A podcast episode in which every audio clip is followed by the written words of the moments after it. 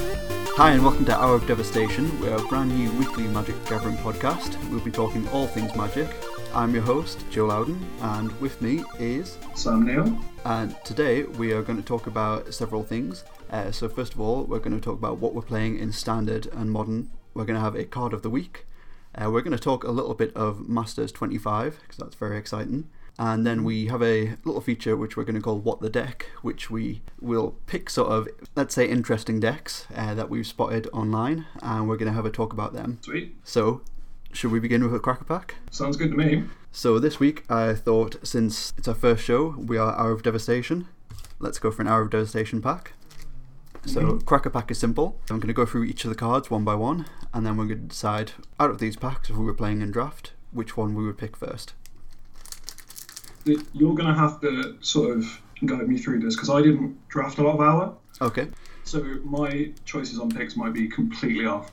Okay, so I enjoyed Hour of Devastation draft a lot. Uh, I wasn't particular too hot on Armanket, and then I think Hour of Devastation really improved on the format. I managed to draft that quite a bit. Drafted some quite degenerate decks, so let's see what happens this time. Oh, Open it up. So first up, we have Firebrand Archer. That is a one and a red for a two-one human archer. Uh, whenever you cast a non-creature spell, Firebrand Archer deals one damage to each opponent. It's a I'm taking pretty it so far. yeah, it's decent. Mm-hmm. After that, we have Kenra Eternal.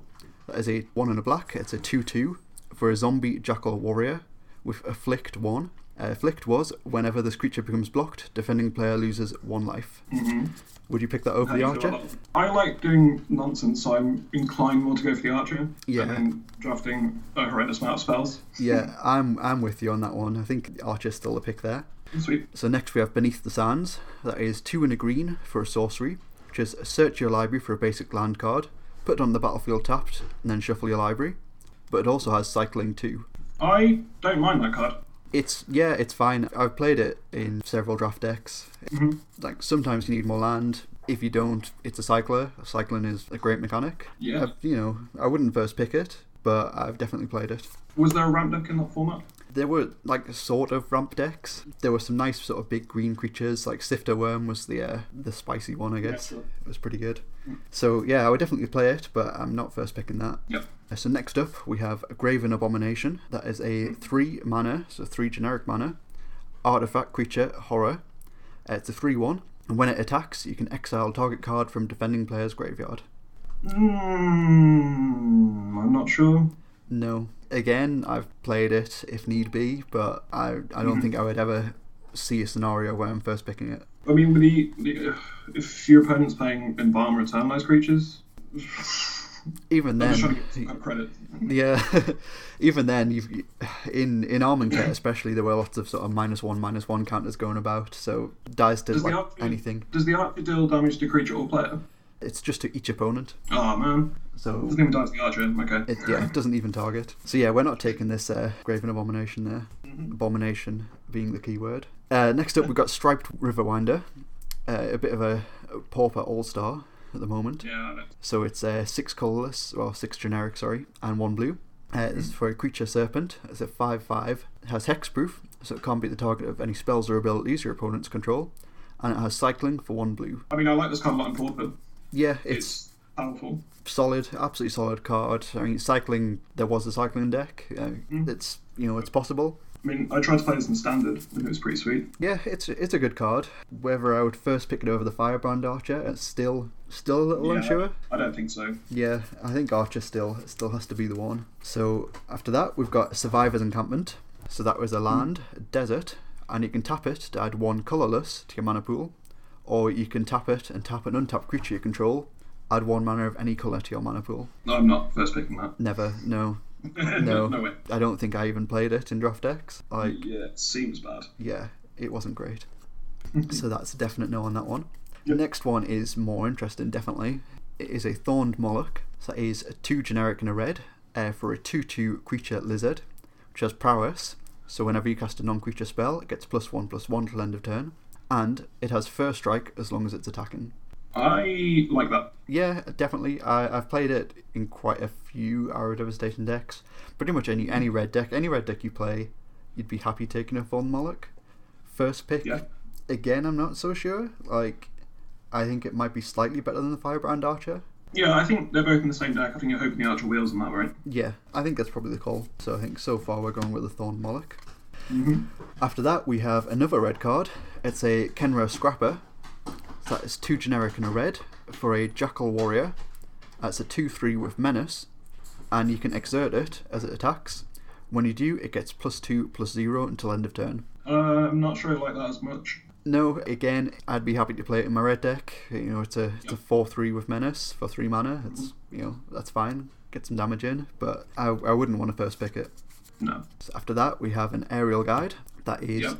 two generic and a blue for a two two flying drake. Whenever aerial guide attacks, another target attacking creature gains flying until end of turn. Yeah, I did play this card. I've definitely played this card. Yeah, I've played it too. It's fine. It's one of those types of cards that you'll see in most flyer decks. Be happy to play it. I don't think I would first pick it though, um, based on the format. Sure. Like maybe if you had the the Sliver Blade deck, sure, but that deck's good. yeah, this card's gonna wheel definitely. So Okay. yeah, I wouldn't first pick that. Okay, sure. After that, we've got a card which I I'm just gonna say no. We're not first picking this. It's uh, Dutiful Servants. So that is three Yeah. Mm. generic and one white for a two five zombie.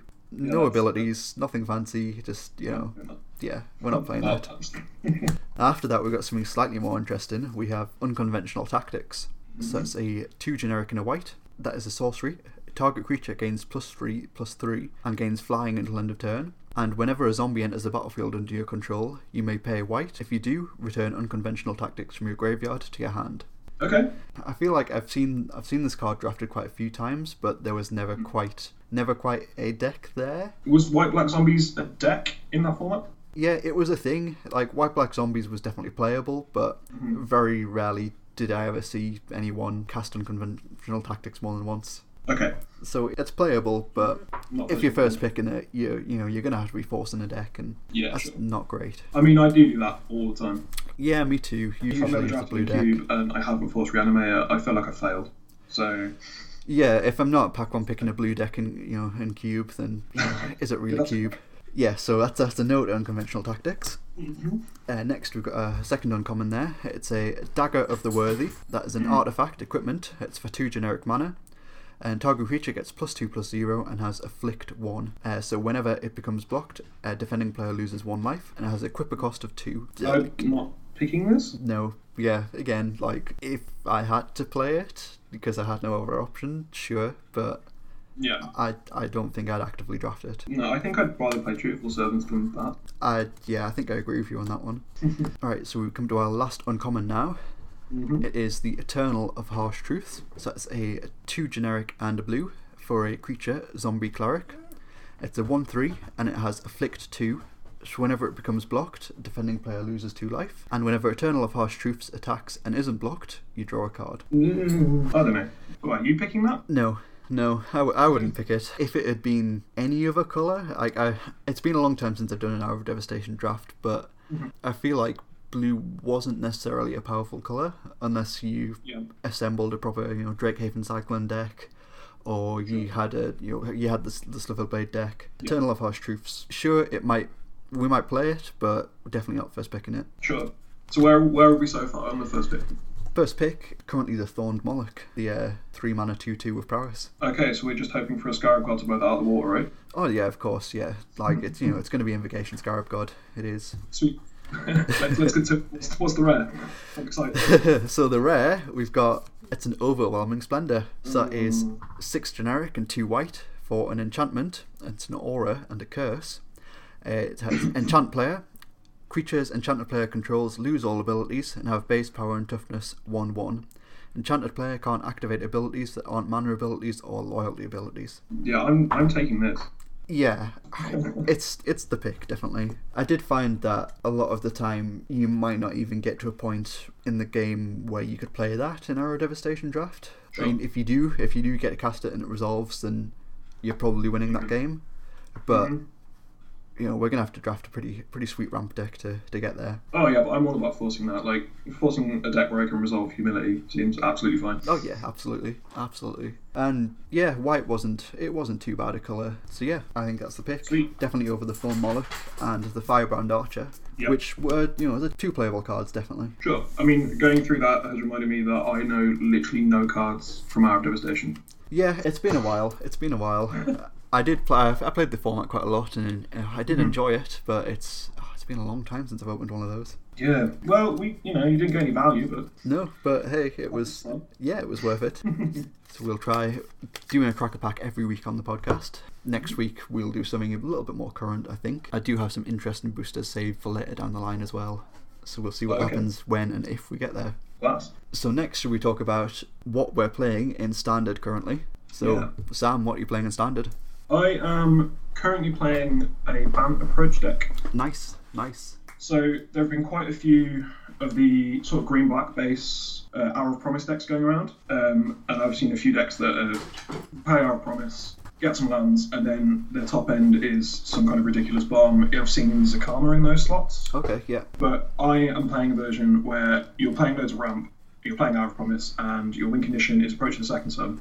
yeah, it's a good win condition. If that doesn't work, it says win the game on it. Yeah, it does. Yeah, Why, would, why wouldn't I play that card? yeah. Um, if that doesn't work, you can make zombies from Hour of Promise because you're running a crap load of deserts, and then you're also playing four Ipni rivulets. Yep. So you can help the approach the second turn after you've cast it. Yeah, or you can just mill your opponent out. Yeah, yeah, that works too. I've done that a lot. nice. It has been sweet. I've had a lot of people get very annoyed that I've done that. Yeah, I'm just trying to find a vague list because there've been a, there've been a few versions, but like so some of the sweet cards. So your interaction is baffling end, cast out, and Ixalan's binding. yeah, You can play some Essence Scatters and then Fumigates and Settle Wreckage. yeah. And then it's playing Thormatic Compass, Okay, which interesting. is honestly really good because it looks it looks really bad Yeah, because it's it's a two mana artifact and you pay three, tap it to search for a basic and put it in your hand. End of turn, if you have seven or more lands, you flip it into what is essentially Maze of Earth, yeah, which is really sweet. Um, Yeah, I play definitely. this deck online quite a lot, yeah, and it's difficult to beat the red decks yeah, honestly, I because you're can quite slow. Um, and if they have, you know, one of their card draws, they can just run you out of the game really, really quickly. yeah. Definitely. Your main win condition is resolving two seven mana sorceries, so uh, it can be difficult. It can be, But, but yeah. you know, if you've got the tools, you get there. I mean, in the sideboard, you bring in four Regal Caracals, Yeah, which is just a great card. Um, I've done four one and three two in quite a few competitive leagues online, cool, and it's been pretty sweet. nice, good. Yeah, it feels really good against the blue black decks as well. Yeah, Though it is a bit dodgy trying to mill them out when they have like three copies of Scarab God in their deck. yeah, I can imagine. Yeah, you got Put good cards in value. the graveyard. but- Value. Scarab God is yeah, it's a force to be reckoned with, definitely. Yeah, absolutely. I think best card in standard, right? Probably, yeah. Um, there, I think I think there's a couple. There's a couple that would be in contention, but yeah, it probably it just is. It's it's such a threat. Like when it comes down, you have to deal with it. Mhm. You know, in a lot of cases, when you do deal with it, they just get it back into their hand at the end of turn anyway. Yep. It's a great card, really good card. This is why I like this band deck because you're playing Cast Out and Ixalan's Binding, Yeah, which are pretty hard answers because I mean naturalize effects are pretty much non-existent, yeah, sure. and the blue black deck has outside of countering it has a very difficult uh, has a lot of difficulty dealing with those cards. Yeah, definitely. So are you playing a Scarab deck in standard at the moment? I am not. Uh, We both just identified it as the best card. yeah. Neither of us. uh, Yeah, uh, I, I don't know. I think I think I would be if I owned any Scarab gods. So I think that's the Sure. that's the big problem. I kind of don't want to buy into Scarab gods when it will rotate, and then I can't play it Mm. anymore. Uh, so I am. I mean, Dropped a lot of value into a foil one for my commander deck. yeah, that's fair, but you know, I already have a foil foil locust card for my commander, so I'm sweet, happy. that's I'm happy. Yeah. uh, so yeah, I'm I'm playing blue white approach in uh, in standard because you know you're quite right. The card says win the game on it. Exactly. It's yeah, it's fantastic. So I'm, I'm kind of playing just a very you know mostly generic, very controlly list. Um, I'm running like there's four copies of Censor in there. There's like four copies of Disallow, two Essence Scatters main board. I do have a lot of creature decks uh, sort of locally. A couple of Search for Us Counter, Supreme Will, Cast Out. You know all your card draws. So I've got Glimmer of Genius in there. Yeah, Fumigates. I've got Settle the Wreckage. But my sort of spicy one of I'm running is a Cataclysmic Gear Hulk I'm still not sold on that card. it has been. You know, it's been absolutely fantastic for me. In some matches, you really, really just do not want it, so it's very easy to sideboard out. Uh, The matches where you do want it, it's just great. It just wins you the game. Um, you know, locally we have quite a few sort of tokens decks, and there's a the mono black aggro deck that's popped up recently as well. Uh, it's nothing sweeter than going, you know, turn five cataclysmic gearhook, wrath your board, like wrath your board, kill all of your you know your little two twos and two threes and gearhook Sure, I'm, like, I'm sure you could. I'm It's- sure you can convince me. they're like you know I I wouldn't recommend maybe uh, yeah I maybe rec- wouldn't recommend taking it to a GP but at a local level if you know you're going to be playing against creature decks then I think it's fine So you'd recommend playing fun cards?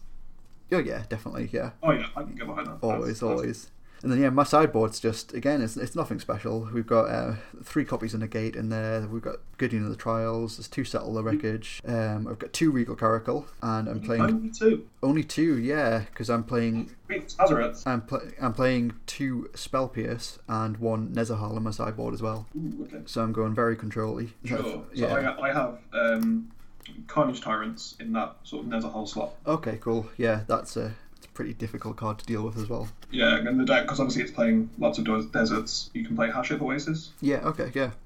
Just hitting the turn with the Carnage Tyrants, great. Yeah. Yeah, as far as deserts go, I'm I'm only playing two of the uh, the Ipnu Rivulet. Oh, I okay. found that I don't necessarily need more. I like I'm not really sort of milling my opponent much and hmm only playing two deserts, it's it's not worth sacrificing your Yeah. two deserts for your for your you know eight cards. But sometimes sometimes yeah, sometimes it helps get there with the uh, the approach. Right. Well, I think before this format rotates out, your goal has to be play an incredibly grindy matchup mirror, like a control mirror. Yeah. Wait until you nearly drug all your cards and then mill your opponent for the last eight with your rivulets. Yeah. Yeah, that's that's got to be a thing. I think um, I'm also playing the uh, pull from tomorrow. Does pull from tomorrow target or is it draw? It's just draw Oh, X cards, isn't it? Yeah, no draw X Mm-hmm. cards and discard a card. Yeah, that's a shame. Oh man, yeah, that that would have been sweet. Yeah, you just mill your you know, draw for like twelve and then mill your opponent out. No man. But you know maybe You just have to play the deck properly instead. Yeah. So other formats, eh? Are you playing any other formats at the moment? Uh, I'm well, commander always, but um, Yeah. I'm playing modern at the moment. But like everyone else, I'm sort of struggling to find my feet and what I want to play. Yeah. So, well, given the, the last unbanned announcement, Yeah, Uh, that was a thing. yeah, that was that was an exciting time. So about so it happened about 4 p.m. Yeah. in the UK. An hour before that, I was just finishing up work, and then I thought, oh man, what if Blood Raid I've got some banned? I better buy a set. So I picked up a set from uh, Magic Card Market for like I think it was like six euros all in. Yeah. That's pretty good. Um, and then an hour later, it was unbanned. So Yeah. that was good. Uh, Yeah. And then an, another card was, was unbanned. Jace the Mind Sculptor. yeah, that's a card. Excuse me. I think you didn't seem particularly happy about, about that unban. No, um personally I thought the format was fine where it was. Yeah, m- my issue with sort of unbannings like that kind of if the format was the format looked to be in a very healthy place you know there was a lot of diversity there doesn't always necessarily indicate health but you know i think it was a good contributing factor to the health of the format in that case there was a lot of diversity you know we saw lantern control won the pro tour which personally i thought was great then you know Now, I, I also, as someone who doesn't like playing against Lantern that much, enjoyed the fact that it won. Yeah, no, it was great. You know, we had was s- seven different decks in the top eight. Fantastic. Then you know, like the weekend after that, Boggles won a GP. Like, you know, like all sorts of exciting times. I think that's still happening. It yeah, it, it, it probably it probably is. I just I just worry Jace in particular. The card might not necessarily be as broken as everybody thinks it might be Yeah. but because everybody thinks it might be broken, that in itself is a bit of a problem. I think, because obviously when, when it's first announced, my initial reaction was, oh god, oh god. Yeah, because everyone everyone has a memory of that card from standard when it was completely busted, and we know it from legacy where it's pretty good and one of the best cards in the format. yeah. I mean, yeah, you you pitch it to Force of Will. It's you know it's decent. Exactly, that's that's the best use of that card. Yeah, Um, but I think before we actually saw it in action, people were panicking, um, and I can't remember who it was, but on Twitter someone ran a poll um, where they like asked people what they thought Jason Minescombs was going to do, yeah, and the, the option that was sort of busted, going to get rebanned, was far and away the winner, just as it got announced. And then they've sort of redone the poll a month. Well, I can't. It's not been a month, but they've run the poll now. Now that it's been banned, people play with it. It's put up some results in some online tournaments and stuff. and people now just think it's a role player. They don't even think it's like the best card in the format. Yeah, I think that's where I'm quite agree. yeah, I think that's where my concerns sort of lay initially. To be Hmm. honest, I think it's because of the history and the ca- of the card, and Hmm. you know, it's the you know the boogeyman of Magic the Gathering. I was worried about it. You know, its its bark its bark is worse than its bite really, and its Definitely. bark is pretty loud. So Yeah. I think rather than the card itself necessarily being busted, I was worried more about the state of the format. If we would see Yeah. um, more of a shift towards sort of Jace decks and you know more sort of blue control decks, which might not necessarily be a bad thing, but there was yeah there was the fear there of well if a, if more people are going to switch to play that, are we just going to see the sort of faster decks, the more degenerate decks? You know, we're going to see the rise of Storm, we're going to see a rise of Affinity. Are people going to try and bring Infect back and make that a thing to try to end the game before Jace, Jace can resolve? That's that's my that was my plan initially. Yeah, so that, that I think In fact, that was the thing I was sort of worried about. That sure. we might see I, that. yeah, I don't, I don't think that's played out. No, I, I don't think it is yet necessarily. Um, you know, it hasn't been that long since the unbanning. There have been quite a few sort of Magic Online deck lists posted that we've, we've seen a lot of copies of Jace pop up, Yeah, uh, but I don't really know how representative that is of the format as a whole and how that will affect sort of you know your larger larger tournaments, GPs, for example. yeah. So I think because we haven't had because normally the go-to outside of GPS is like SEG Opens Yeah, for sure. stuff like that, and we haven't we haven't had. I mean, correct me if I'm wrong, but we haven't had any of those yet, right? There's one going on currently. That's the legacy legacy. Open? Uh, there's well, they've, they've got a there's a legacy open. I think they've got a modern like a modern challenge on as well. Oh, okay, oh, modern classic. Yeah, modern classic. So it's it's you know it's not your GP level tournament, but it is it's a So, larger like, event. I think I saw a tweet from someone playing in it who said there were 400 people in the classic. yeah. Okay. I think people just want to play modern, right? Yeah, I think so. I think so. I mean, I certainly do. So yeah, like back to what I'm playing in modern. Yeah, sure. So previously, like so before the ban announcement, I had a panic. It was like I thought the most. I think the list of the reasonable bans I thought was Bloodbraid Elf. I think that card. I think at the time I thought that card was absolutely fine. yeah, I agree. I thought exactly the same as well. I thought, hey, Bloodbraid Elf is probably fine. It hasn't got Deathrite Shaman. Mhm. You know, yeah, sure, it might be able to cascade into Colligan's Command or Hulion of the Veil, but Mhm. you know, less people playing Tarmogoyf. It- Bloodbraid's fine. It's it's going to be fine. Yeah, I think I might. I might have changed my mind now. I agree, one hundred percent. Uh, that card. uh, I'll, I'll come back to that in a bit. So, Yeah. so before before the unbans, I was playing Green White Value Town. Okay, yeah, So um, Nova Hierarchs, collect companies, and then you go into Corsair Crucifix, Knight of the Reliquary, uh, loads of like value cards, right? yeah, yeah. Uh, So when you hit them off collect company, they're really really good.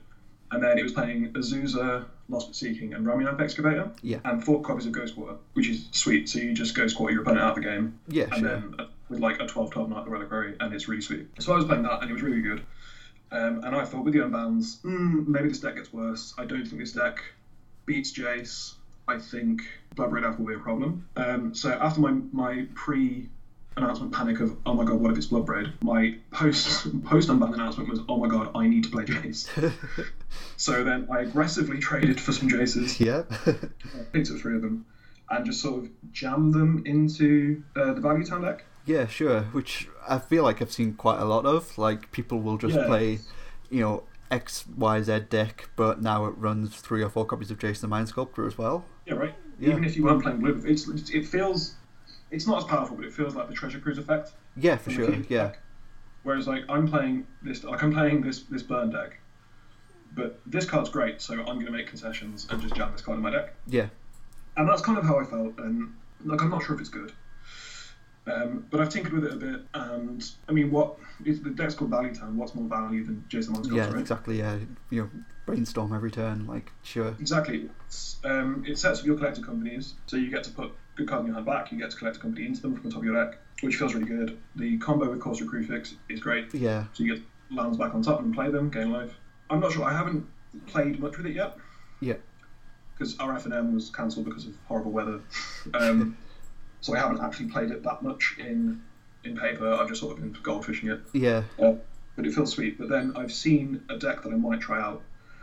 So I've played sort of the Counters Company deck for a while yeah, before that, and there's sort of just a hard band version. So you're playing the Devoted Druid Vizier of Remedies com- combo. Spell Quellers, there's a Meddling Mage, and then you're playing. So it's Call of Calling Collect Company and the Jace Mind Sculptor. Yeah. Because I'm not sure where Jace sits, because people were sort of, I won't down this into my control deck, I want to play Blue Eye with Jace.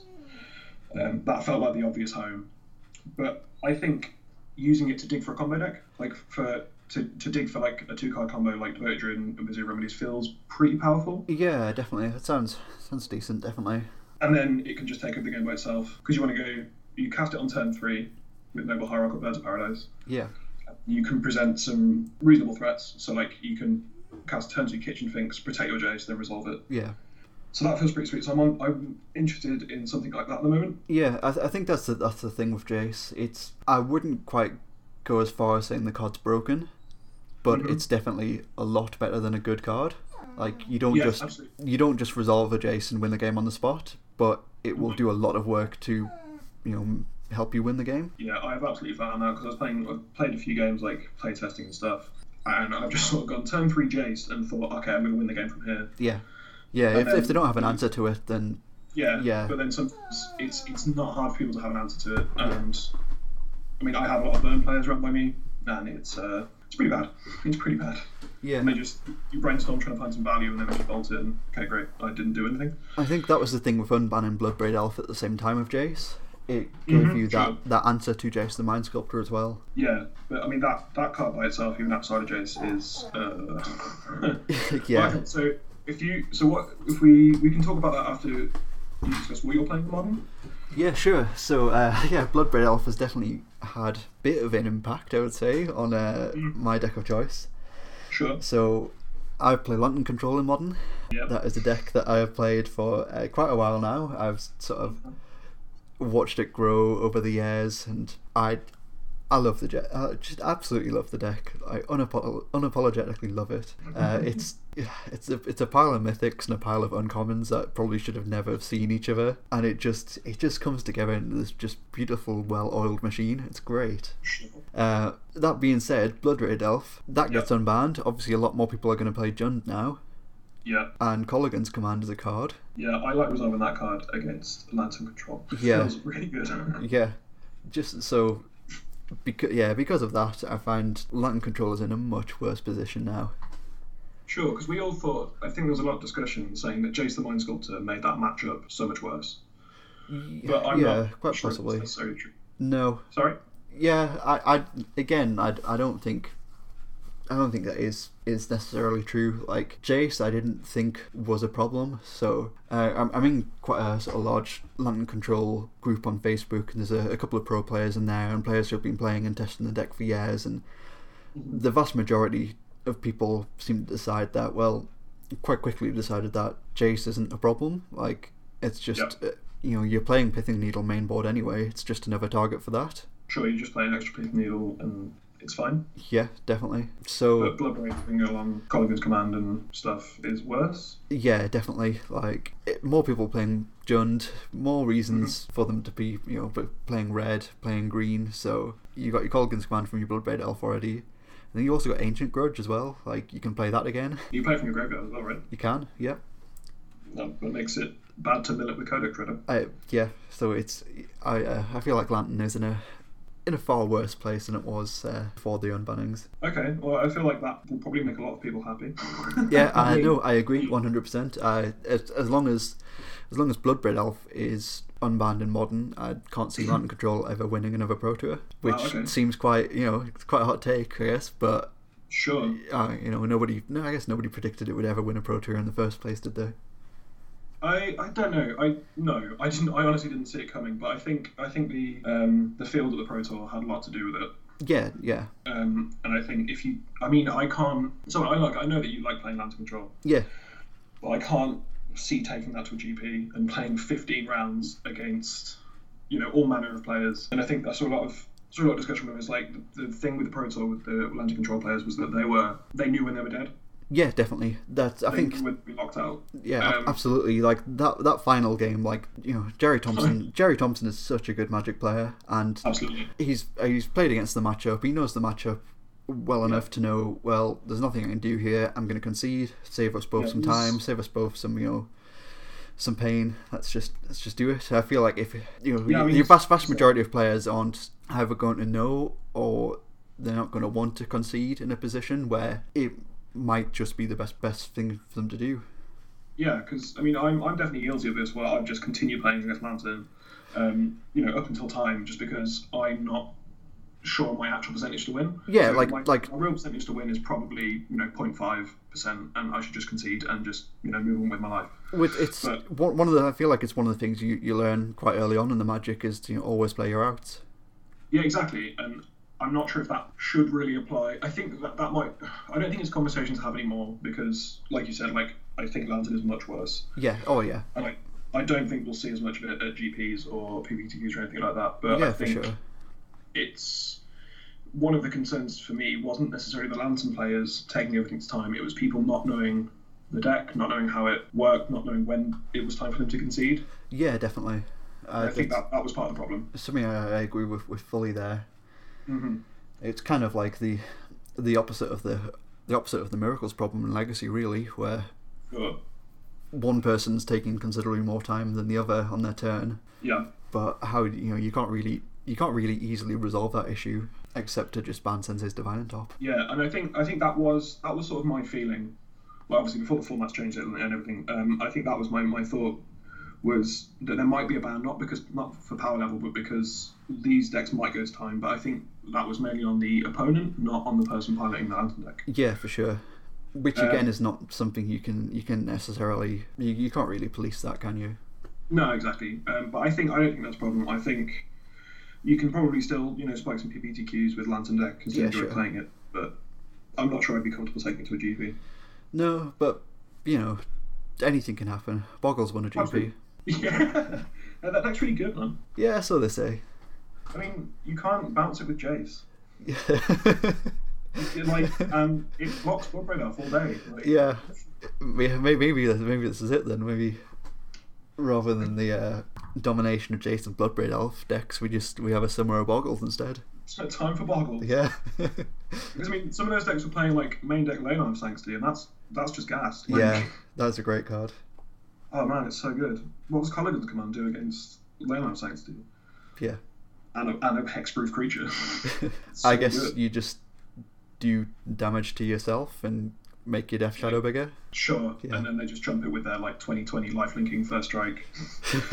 Boggle guy. It's Just sure. I don't know. I think that I think you know it's sort of a joke that you know what a GP and whatever. I think that deck's good. I think it's boring Yeah. as hell. no, I definitely. would never play that deck, but Yeah, it's. Uh, yeah, I'm with you on that one. It's it's not like I've played some linear decks in my time. Like I, I played Tron, I played mono green Tron a lot and green red Tron a lot. Yeah. But I yeah I can't see myself ever, ever playing Boggles. that's for someone else to do. If someone wants to sit for 15 rounds with GP putting enchantments on a 1 1, then, then they can do that. But Yeah, it's sure. not for me. I agree fully. so with that, speaking of of uh, interesting cards, should we move on to our card of the week? That was a sweet segue. Thank you. That was so good. so do you want to go first? Yeah. Um, so my card of the week is Imperial Recruiter. Ah, that is a card. I wonder why that one is your card of the week. Because it's just been it's just been announced as a reprint in Masters 25. Yeah. And I mean, it's a sweet card. I like that card a lot. I think I've resolved it about twice. Yeah, I mean, I've I've never resolved a paper copy, but plenty on Magic Online. Like, I've resolved. go fetch yourself a Deceiver Exarch or a Pestomite. Like, yeah. Yeah, exactly. That card's sweet. Yeah. I've resolved a proxy paper copy. Does that count? Uh, no, proxies aren't magic cards. sure. If someone's cube, you know, they they were expensive. Yeah. Um, and that leads me to my point. I think that card is allowed to tank in price.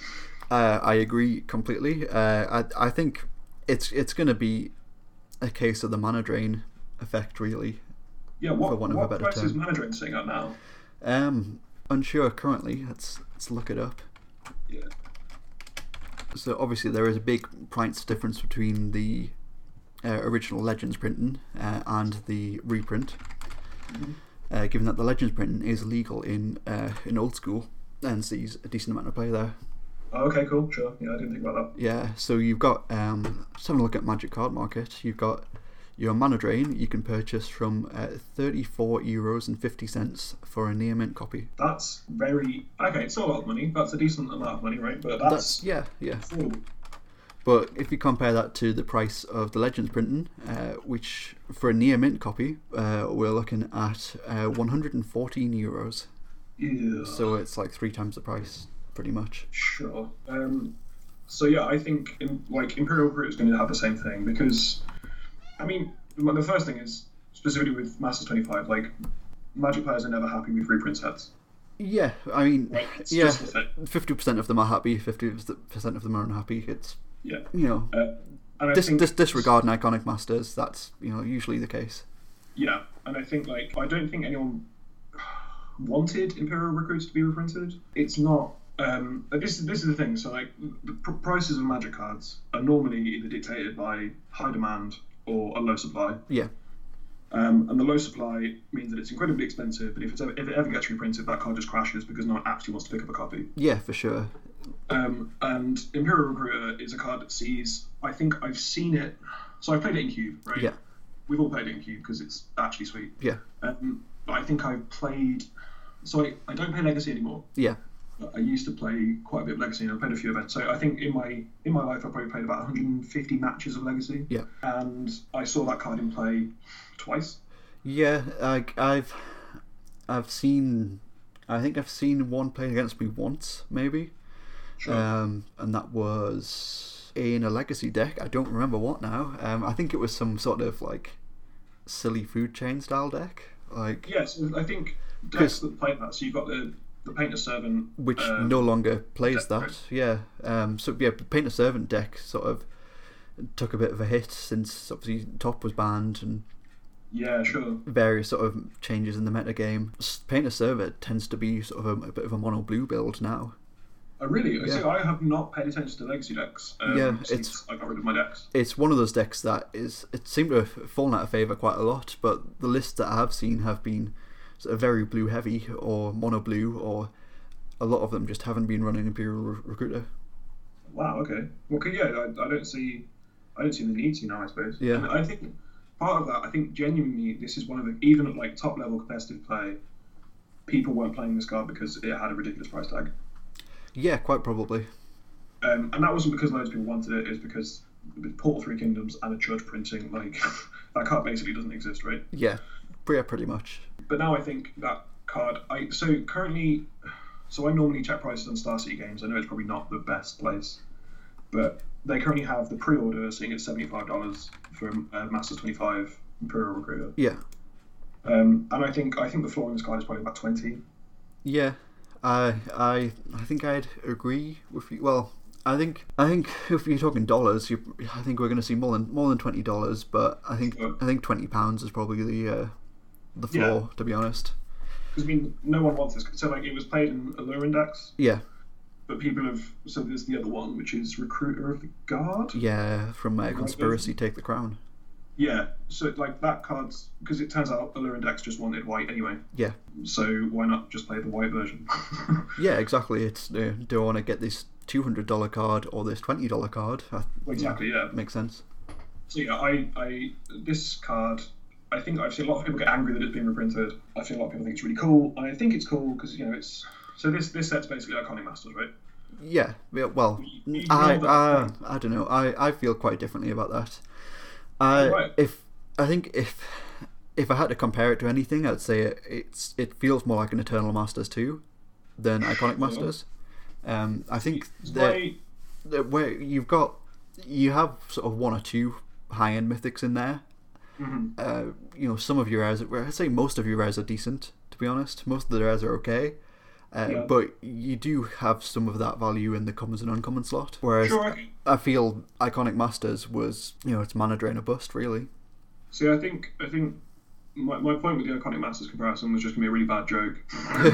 fair enough, fair enough. so this is iconic masters because we just ignore iconic masters existed, right? Because it was so low impact, Yeah. low value.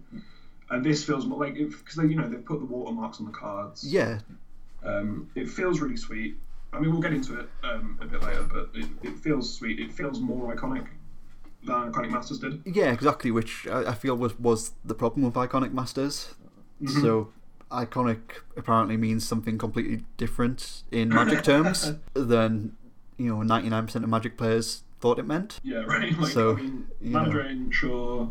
Uh, Like there were some there were some decent reprints in there. Like I for one was very happy for Mishra's Bauble, although oh, absolutely. you know yeah, that it's card. a bit of a niche card even then. Like Mhm, But I mean, I did. which did- again again that's that's something that is reflected in the price. Like the fact that you know, was Yeah. a, was a 30 40 dollar uncommon was reprinted at, uh, at uncommon and now it's about four dollars. Like Yeah, it's great. I, There's- like, I own yeah. some now. yeah, same. I, I own a foil one. Like you know Ooh, yeah.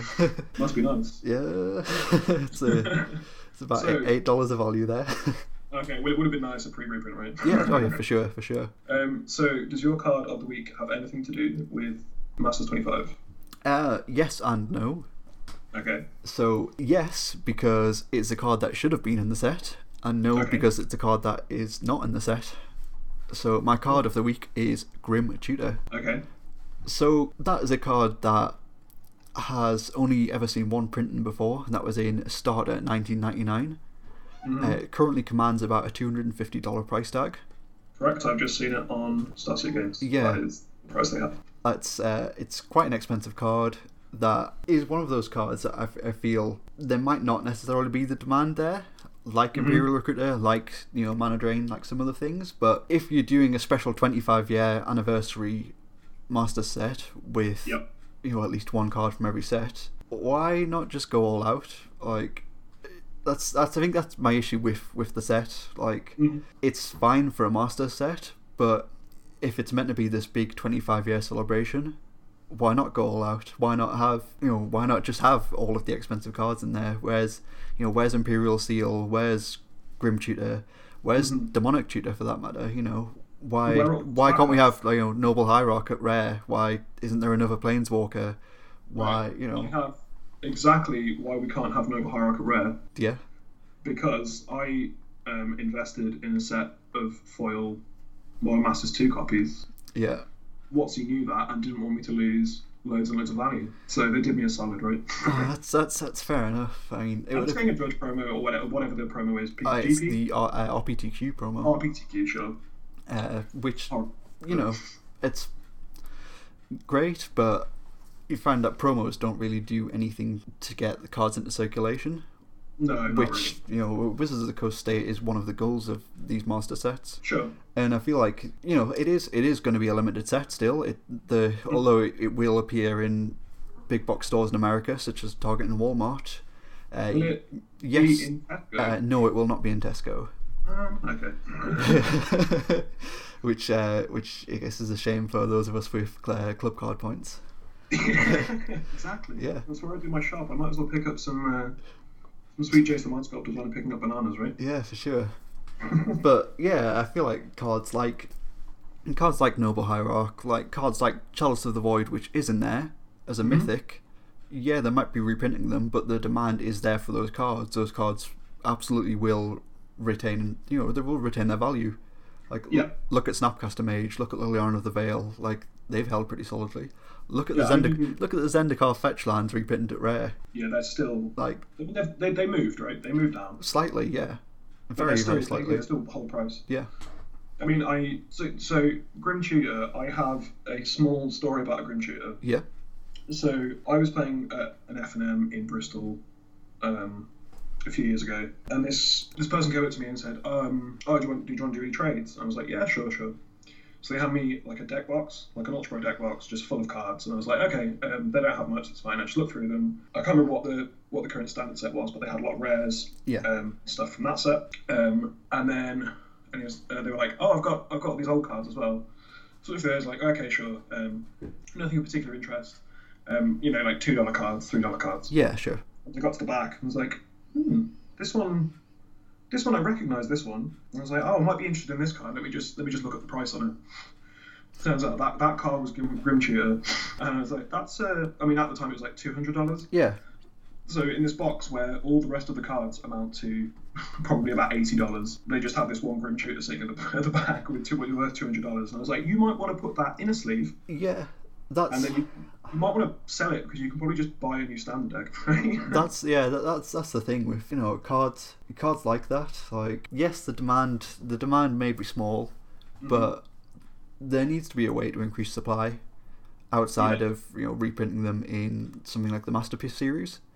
uh, which again does it, it just doesn't do its job of getting the cards into players' hands. No, it doesn't. No, that's true.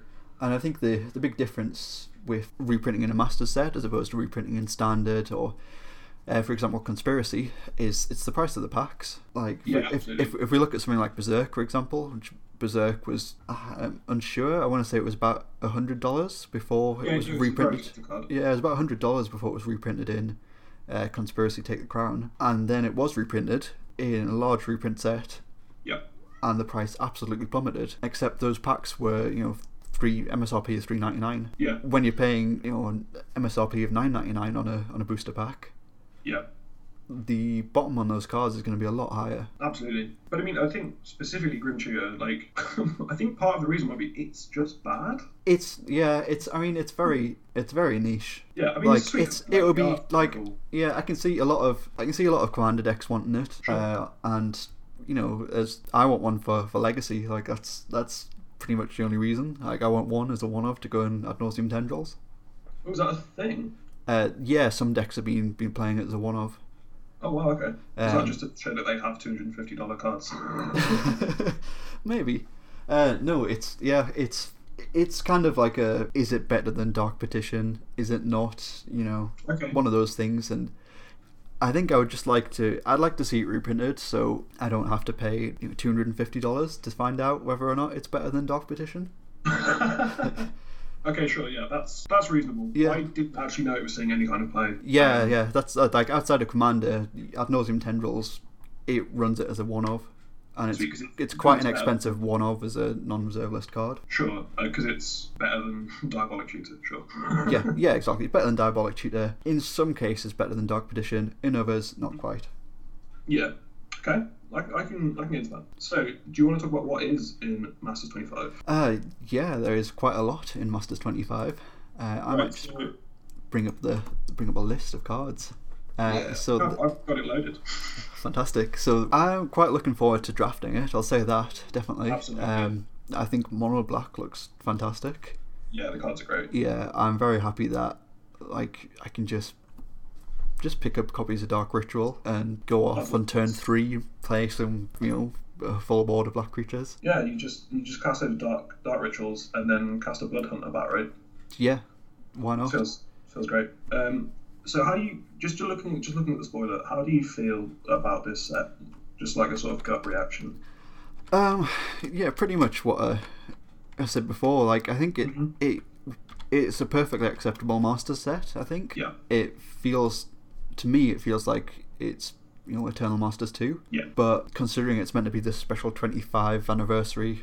You know, 25 years of Magic set. Yes, they've got, you know, the nice thing of the watermarks. Yes, they've got some iconic cards from the history of the game, but I feel like they could have done so much better. You mean you don't like Baloth Null? Uh, not particularly. I mean, I, I like it better than that whatever that tree's called from Innistrad. Tree of Redemption. I'm That's gonna- yeah. I think it's tree. It's tree of redemption. There's tree of perdition. One of the Tree two. of Redemption. Yeah, Yeah. that card. Yeah, it's Redemption. Jesus, that yeah, that card. Yeah, that card, eh? I'm gonna even if I'm drafting, I'm gonna feel bad opening that card. Yeah, exactly. And that that's that's what I sort of feel. Really, like if if you are going to go all in and make this a celebration of the 25 years of Magic, you're picking cards, at least one card from every set. That I think I think initially they'd said that would they were going to represent the set or represent the feel of the set. Mhm. Like, where's Snapcaster Mage? Where's Yeah. Liliana of the Veil? Like at the very least, where's Laboratory Maniac? Sure, Like- yeah, like that's like you've that's- put you've put Doomsday in there, so why not get Lab Maniac as well? So you know, once in a blue moon, somebody will be able to combo off and win. and a gr- and a git probe and like yeah Yeah, definitely. exactly. Yeah, Gataxian Probe. Where's that? It's like, how much is a foil Gataxian Probe? Be nice to have a, a new printing of that. Exactly. Like I think the thing with the set, so like what what they wanted to do was when you open a pack, they say that they never they never uh, address the secondary market, right?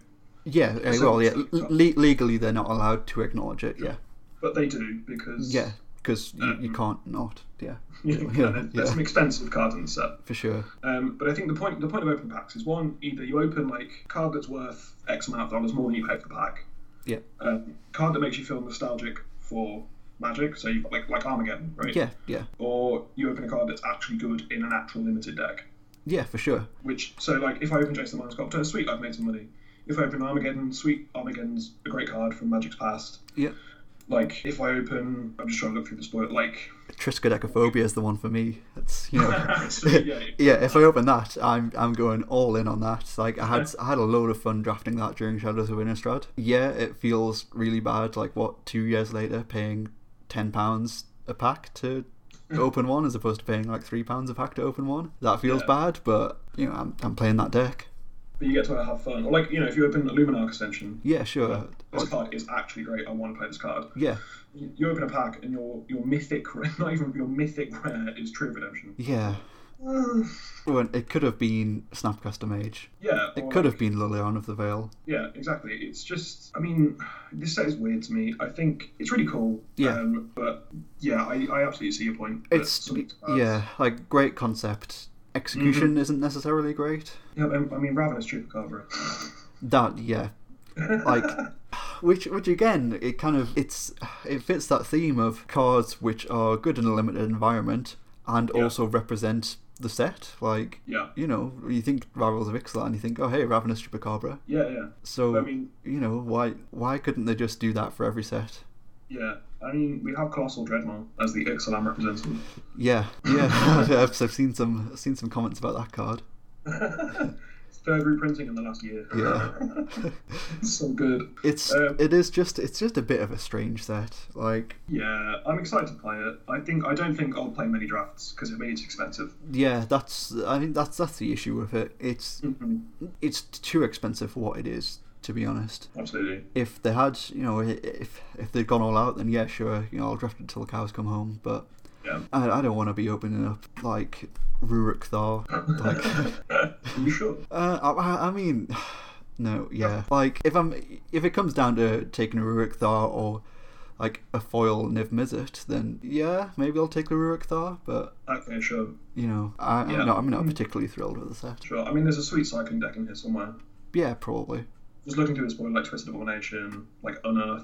I always forget that card of cycling. Yeah, Um, and like Horror of the Broken Lands, Sweet Ammon Kettle stuff. yeah. I didn't realize that was in this set. That's yeah, yeah. Yeah. that card's okay. Um, there's and like Street Wraith. Like there's a, there's a sweet. They, they, they, I think they've also thought about the draft format. Yeah, I think so. I think they've tried to. They've, they've I don't. I don't know. There's a couple of the what appears to be archetypes in there, and mono black seems good. I'll give them Yeah. that. I just want to draft from Will, Will Benders, Yeah. William J Bender. Like I want to I want to draft that card. But yeah, I mean, I, well, I guess we'll have to see. Like the spoiler, I. I'm not going to just buy this set, right? I'm not going to Oh, run out yeah. and buy a box No. just to open it. no, Um, you know, and- ask if ask me ask me the question a fortnight ago, then. For, yeah, Yeah. sure, yeah, sure. I'll, I'll I'll buy boxes all day long, but now Uh, I've seen what's in the set. sets. Like, ah, no, no, it's it's just not there. Yeah, it's not. Well, we'll have to see how drafting feels because drafting might save it. It might be like the best set you've ever drafted, and that redeems it somehow. But I doubt it. Yeah, it's so I I did uh, an Eternal Masters draft yesterday, Okay. and we did obviously we discussed this this quite a lot in uh, in the Yeah. play group there, and just the various master sets, and we, we sort of came to the conclusion that they they're vastly superior to sort of drafting your regular standard decks as far as power level goes, Mhm. but they're just not a cube as well. Like it's it's really Yeah. difficult to see sort of where the limited format lies really. Yeah, because it feels like it feels like somewhere near a cube, but then they've had to put in awful, awful magic cards, right? Yeah, definitely. Yeah. So you get stuff like Coalition Relic, which is one of the best cards in cube, Oh, it's great. Yeah. um, and then you and like Mishra's Factory, like stuff like this, which is like great, great cube cards, and then you have like Dragon's Eye Savants. There we go. Sure. like, Yeah. well, putting that in their cube, so you're drafting all this power, like these powerful cards, like Yeah. Vindicate, and then you're just drafting. mm, Genji with the Actually, Spires. Like, yeah, just, just just cards that you don't want to play. But they've re- they've re- reprinted Fibblethub, so Yeah, they have. that card's terrible. Like Total Lost is terrible, but Yeah, that's it. I mean, it, yeah, fits the uh, it, set. if they're going for iconic bits of Masters history, then Magic's history, then yeah, sure, they've got that in there, but w- where are the Beebles? where are the people? Yeah, where are the Beebles? I think that's a great place to leave that discussion. for sure. right. So next segment is what the deck, What the deck? and I found a good one. Yep. Let me see that good one. I'm just opening it up now. So this is Mono Black Aggro. Mono Black Aggro by Patrick Casey. hmm This was the SEG Modern IQ from New Holland. and it came This- fourth from the looks of it. Yeah, like actually did well. Yeah. This isn't just a random deck I pulled off tap tap. This deck is So yeah, do you want to run me through the deck? sure. So we have four Bloodsoaked Champion, Yep. one Deadeye Tracker, Yeah. four Night Market Lookout. Uh, this is a modern deck. Yeah. Yeah, yes, this is this is modern playing uh, Night Market Lookout. Yeah. Um, two Thrall Parasite. Uh, yeah. Just looking up that card now. That is a one black for a one one with extort. Yep. So when you cast when you cast a spell, you can pay uh, white or black, um, and each person loses one life, and you gain that much life. Yep. And you can tap it, pay two life, combo with extort, and remove a counter from a target non-land permanent. Ah. Why is why is this? Anyway, I'll I go through mean, the deck you know, without hey, fucking up. they, they might kill a Jace the Mind Sculptor. You know. Mm, mm. Uh, right, so carrying on with the deck before we completely destroy it. Four Gifted Aetherborn, Y- yeah. four Painseer, Yeah. because Dark Plant is an expensive card. Yeah. Sure. Stronghold Crusader, which is two black for a 2 1 with protection from white. Yeah. Pay one black, Yep. uh, it gains flying until end of turn. Okay. Pay two black, and it gets fire breathing. Is that fire breathing with plus one plus oh? Uh, sort of. Yeah. Fire breathing is pay pay one. Well, pay one mana or pay one red Yeah. to get plus one plus zero. But play this Ah, one, you have to great. play two. Yeah. I mean, the the art is incredible. Yeah, like that's Vul- great. Vulcan Bargo did a great job on the art on the card. Really nice, Like, but as a magic card. uh, it's, yeah. I They're- they're mean, two dollars a piece apparently, so Yeah. maybe we're wrong. maybe. Then, right, so in the in the spells we have four fatal push, Yeah. sure, two inquisitions, four thoughtseize, Yeah. one member, like that's great. Seems- yeah, that's fine. that sounds like a modern deck. Yeah. Then we have some artifacts. Yeah. Uh, your favorite card of all time, four Smuggler's Copter, Wow. and then the better vehicle or the more legal vehicle, Ooh, yeah. Oh. Aethersphere Harvesters. Okay. Um, we're not messing about with the lands. Nineteen swamps. 19 swamps in modern. Yep. Yeah. Uh, the sideboard looks. Oh god. one duress, Okay. three Nihil spell bombs, Yeah. one skullduggery. Skullduggery in modern. That yeah. is from Ixalan. That is, yeah. One black instant until end of turn target creature you control gets plus one plus one, and target creature an opponent controls gets minus one minus one. It seems. Mm. Uh, Yeah. cruel, cruel edicts. Yeah, that's, you know, that's fair enough. It gets around okay. hexproof. It, you know, it you can't play five copies of Fatal Push. That is that is true. So you played the dismember, and then you played two cruel edicts. Sure. Yeah, why not? And then we have three scrap each rounders. In modern, yeah. Yep, because because people block your creatures. Yeah. One transgress the mind. yeah. Okay, because I mean, just play two dresses, right? I, I mean, maybe. Like, what, like, Duress doesn't I get, mean, like, uh, Emrakul Leon's Torn. primeval titan. But Uh, I Okay, guess, maybe yeah, it's- yeah, sure. Primeval Titan, that's fair, yeah. Right. One Liliana of the Veil. okay, yeah. whose See where the price tag- budget went. Yeah. The, the, the, the price of this card is nearly half of the deck. Yep. One Liliana of the Veil. And then three Rain of Tears. I like that card, that's fine. Yeah, Reynard here seems seems decent. And to be honest, before looking at this, I didn't even realize that card was legal in modern. Yeah, uh, 10th edition. Yeah. But I mean, like, so this deck. What how- what the how deck, did- right? What the, what the deck exactly? Like, how did this come forth at an IQ, like an actual tournament where actual magic players go to play actual magic? Uh, I'm yeah. looking at the rest of the the rest of the deck list from this, um, just to see what like the field it's competing in. Yeah, I've just got I've got the list of the, the field here, or at least the, the top eight here. We've got uh, in eighth we've got a Jund, uh, we've got Mm-hmm. Madcap Moon in seven, uh, we've got Affinity in sixth, and we've got Merfolk in fifth.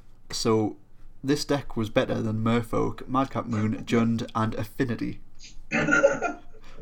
I disagree. Yeah, and then above that in the standings, we've got Traverse Shadow, Five Color Humans, and Jeskai Control, which is what you'd expect from any Yeah. top eight of a modern tournament. Then just this modern back aggro. So I, I was looking through this because I've been like mining data for deck lists for modern because I want to find something to play. Yeah, And I saw modern back aggro. I was like, oh, that seems really exciting. That seems sweet. And I looked at this. It's like, what? What? What are you doing? yeah, What? What's happening? So like, so this is a budget deck, right?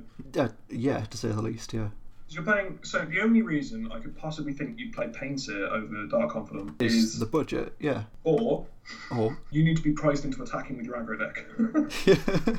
you have to attack with it. You have to tap your Painter. yeah, or oh you, wait, no, it's a combo with the vehicles. when we can tap and tap, reveal the top card of your library and put that card into your hand. You lose life. Yeah, maybe. Yeah, but you tap it to crew a smuggler's copter, and Yeah, then you draw a card, and then when it untaps in your upkeep, you, You reveal. Oh get man, it's another so good. card. Ma- Yeah, yeah. I have no idea what this deck is doing. No, um, I mean, I assume it's just curving nicely into Smuggler's Copter and winning that way. So- so, asking to one drop Smuggler's Copter win the game. Yeah, for sure. I mean, it's playing, uh, it's playing 11 one drops. So yeah, you play your Bloodsoaked champion, and then you play a Smuggler's Copter the next turn, and then go digging for your thought teasers, maybe. uh, It's like, I don't understand what the game plan is there. no, so this was before the unbanning, or was this after the unbanning? 25th of February, so this is after. This is after the unbanning. So Yeah, this is. I believe. I, hang on. I don't want to. I don't want to look, look, look like an idiot. I believe so. Yeah, when you look at the, the deck that came first was playing three copies of Jason Mind Sculptor, just- so Sure. This is post unban. So Post and Man. I mean, this isn't like hot tech to beat Blood Red Alpha Jace, right? Uh, I mean, I, I feel like it would do fairly badly against Bloodbraid Elf, especially if they're running those Colgan's Command and Ancient Grudges that we talked about Yeah, earlier. it's, It's full of running. XPs. Yeah, it's like seven artifacts. Oh wait, no. Gift of Ageborn is a two three, and Yeah, it's a 2 3, but then everything else is an X one or an X two. yeah, and then you've got your seven artifacts on top of that. Man, it's just it's just great. I just love this deck. Yeah, Um, no, like absolutely, you know, congratulations to Patrick Casey for, for taking absolutely. taking at the top for uh, um, modern IQ. Like, props. It's great. It's better than I've done. Yeah, yeah, da- hands down here. Uh, Definitely, definitely better than I've done. Although, um, segueing nicely into our end step from there, oh yeah. uh, I do have a story about a not quite an IQ, but a PPTQ. Go So on. standard PPTQ the other week, um, playing blue white approach, just the sort of deck that I talked about earlier. Were you playing Cataclysmic Guildhall? Uh, I was that was my my I Excellent. was playing si- uh, sixty one cards in my main board.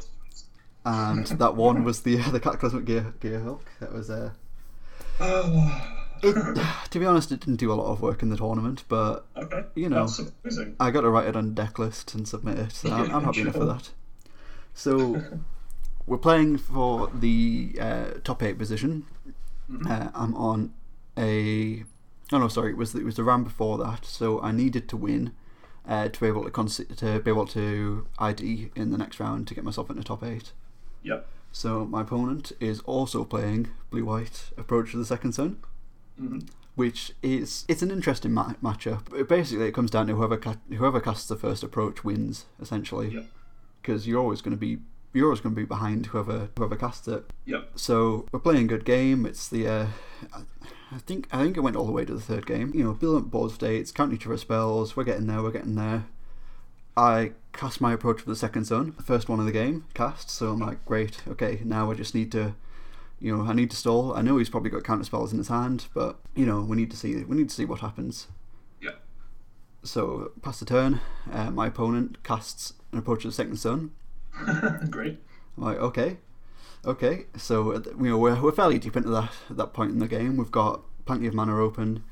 Um, I still had two mana open in the gate in hand as well, so I thought, well, you know, I can counter that if I need to, but it's approach to the second and 101. You just you let the first one resolve. The first one doesn't matter. Yeah, I second don't one- think the I've second got a one you gotta specific- counter. Yeah. So that happens. He casts that, uh, and then he activates his uh, his field of ruin. Taps out, ta- taps out to activate his field of ruin to destroy my Ascanta, which is, This is fair enough. this is after it's resolved. so this is after it's resolved, yeah. So Okay. obviously, so I can't go digging for it next turn and then so, you Yeah, know, sure, attempt to win the turn for that. So he. Uh, he taps out to activate his field of ruin and destroys my Ascanta land, um, which Mm-hmm. you know it's fair enough. It's a good tactic. It means I, I Okay. can't dig. I haven't got uh, an Hypno- Hypno Rivulet out because I'm only playing two of them. So I'm like, all right, okay, sure, it Mm-hmm. Sweet resolves. plan. Uh, I go go and fetch an islander, hand my deck to my opponent to shuffle, shuffles it, hands it back to me. He's all tapped out, and I draw an approach of the second zone off the top. That's great. It was absolutely sweet, uh, and that won me that won me the the round. Um, I So that, that put you in top eight. that Good idea. essentially that put me in a top eight. Uh, straight good. straight straight luck completely. It was uh, That's that's why you put cards in your deck that say win the game, right? yeah, absolutely, So absolutely. that you win the game. That's So, that's amazing. yeah, that was my end step story for this week. Uh, do you have one? I have one that's slightly similar. Okay. It's just an FNM level story, but I'm so I'm playing my bad approach deck. Yeah. Right. Normally you're the first one to cast the approach because you're ramping, right? So Yeah, yeah. you have seven mana before turn seven. Sure. So I'm playing against like traditional blue white, like similar to your list. Yeah. I imagine better because it's not playing Gearhulk, but Uh, some would say worse. I would not be one of those people. um, so my opponent goes turn seven, cast approach to second sub. Yeah. tapping out. And I go, yeah, sure. And then I go, cast approach to the second sub um, and pass. And just go, well, okay, so we just we both cast them, we just get them out of the way, and then we can continue playing a game and we can fight over these approaches. Yeah, for sure. And then my opponent casts approach to the second sub. and oh I go, oh dear. oh. and then uh, I then reveal to my opponent that I have a co- copy of approach to the second sub in my hand Oh no. that I was about to cast that next turn to win the game. So you just go Oh. approach, approach, approach, show an approach. It's it's a great mirror match, which requires a lot of skill and a lot of thought because you just jam a card on the table. Yeah, I I think it's it's fast becoming one of my favorite standard decks of all time. I think. Um, yeah, this I think so. My version, I haven't played a lot with the blue white control sort of version. Yeah. But the version I'm playing, like, it's the most fun I've had in standard for like I think since Jeskai Black was in standard Okay. Yeah. Which is quite some time now. because I love Jace Finch Prodigy. I think that card's great. Yeah. Um, but yeah, like, like it's, this is the most fun I've had in standard because there's so many decisions and it's there's so much interaction. Um, it's great, and you don't give your Scarab God opponent Scarab God targets. Yeah, sure. Yeah, absolutely. That's one of the advantages of playing that deck in particular. You're you know you're playing very minimum amount of creatures. Mhm. So yeah, you haven't got sort of nasty reanimation targets for your opponent's Scarab Guard. You get to play lots of counter spells if you, you know, if you want to. If that's your, your game, which I know is certainly mine. So it's it's a deck I'm having a lot of fun with.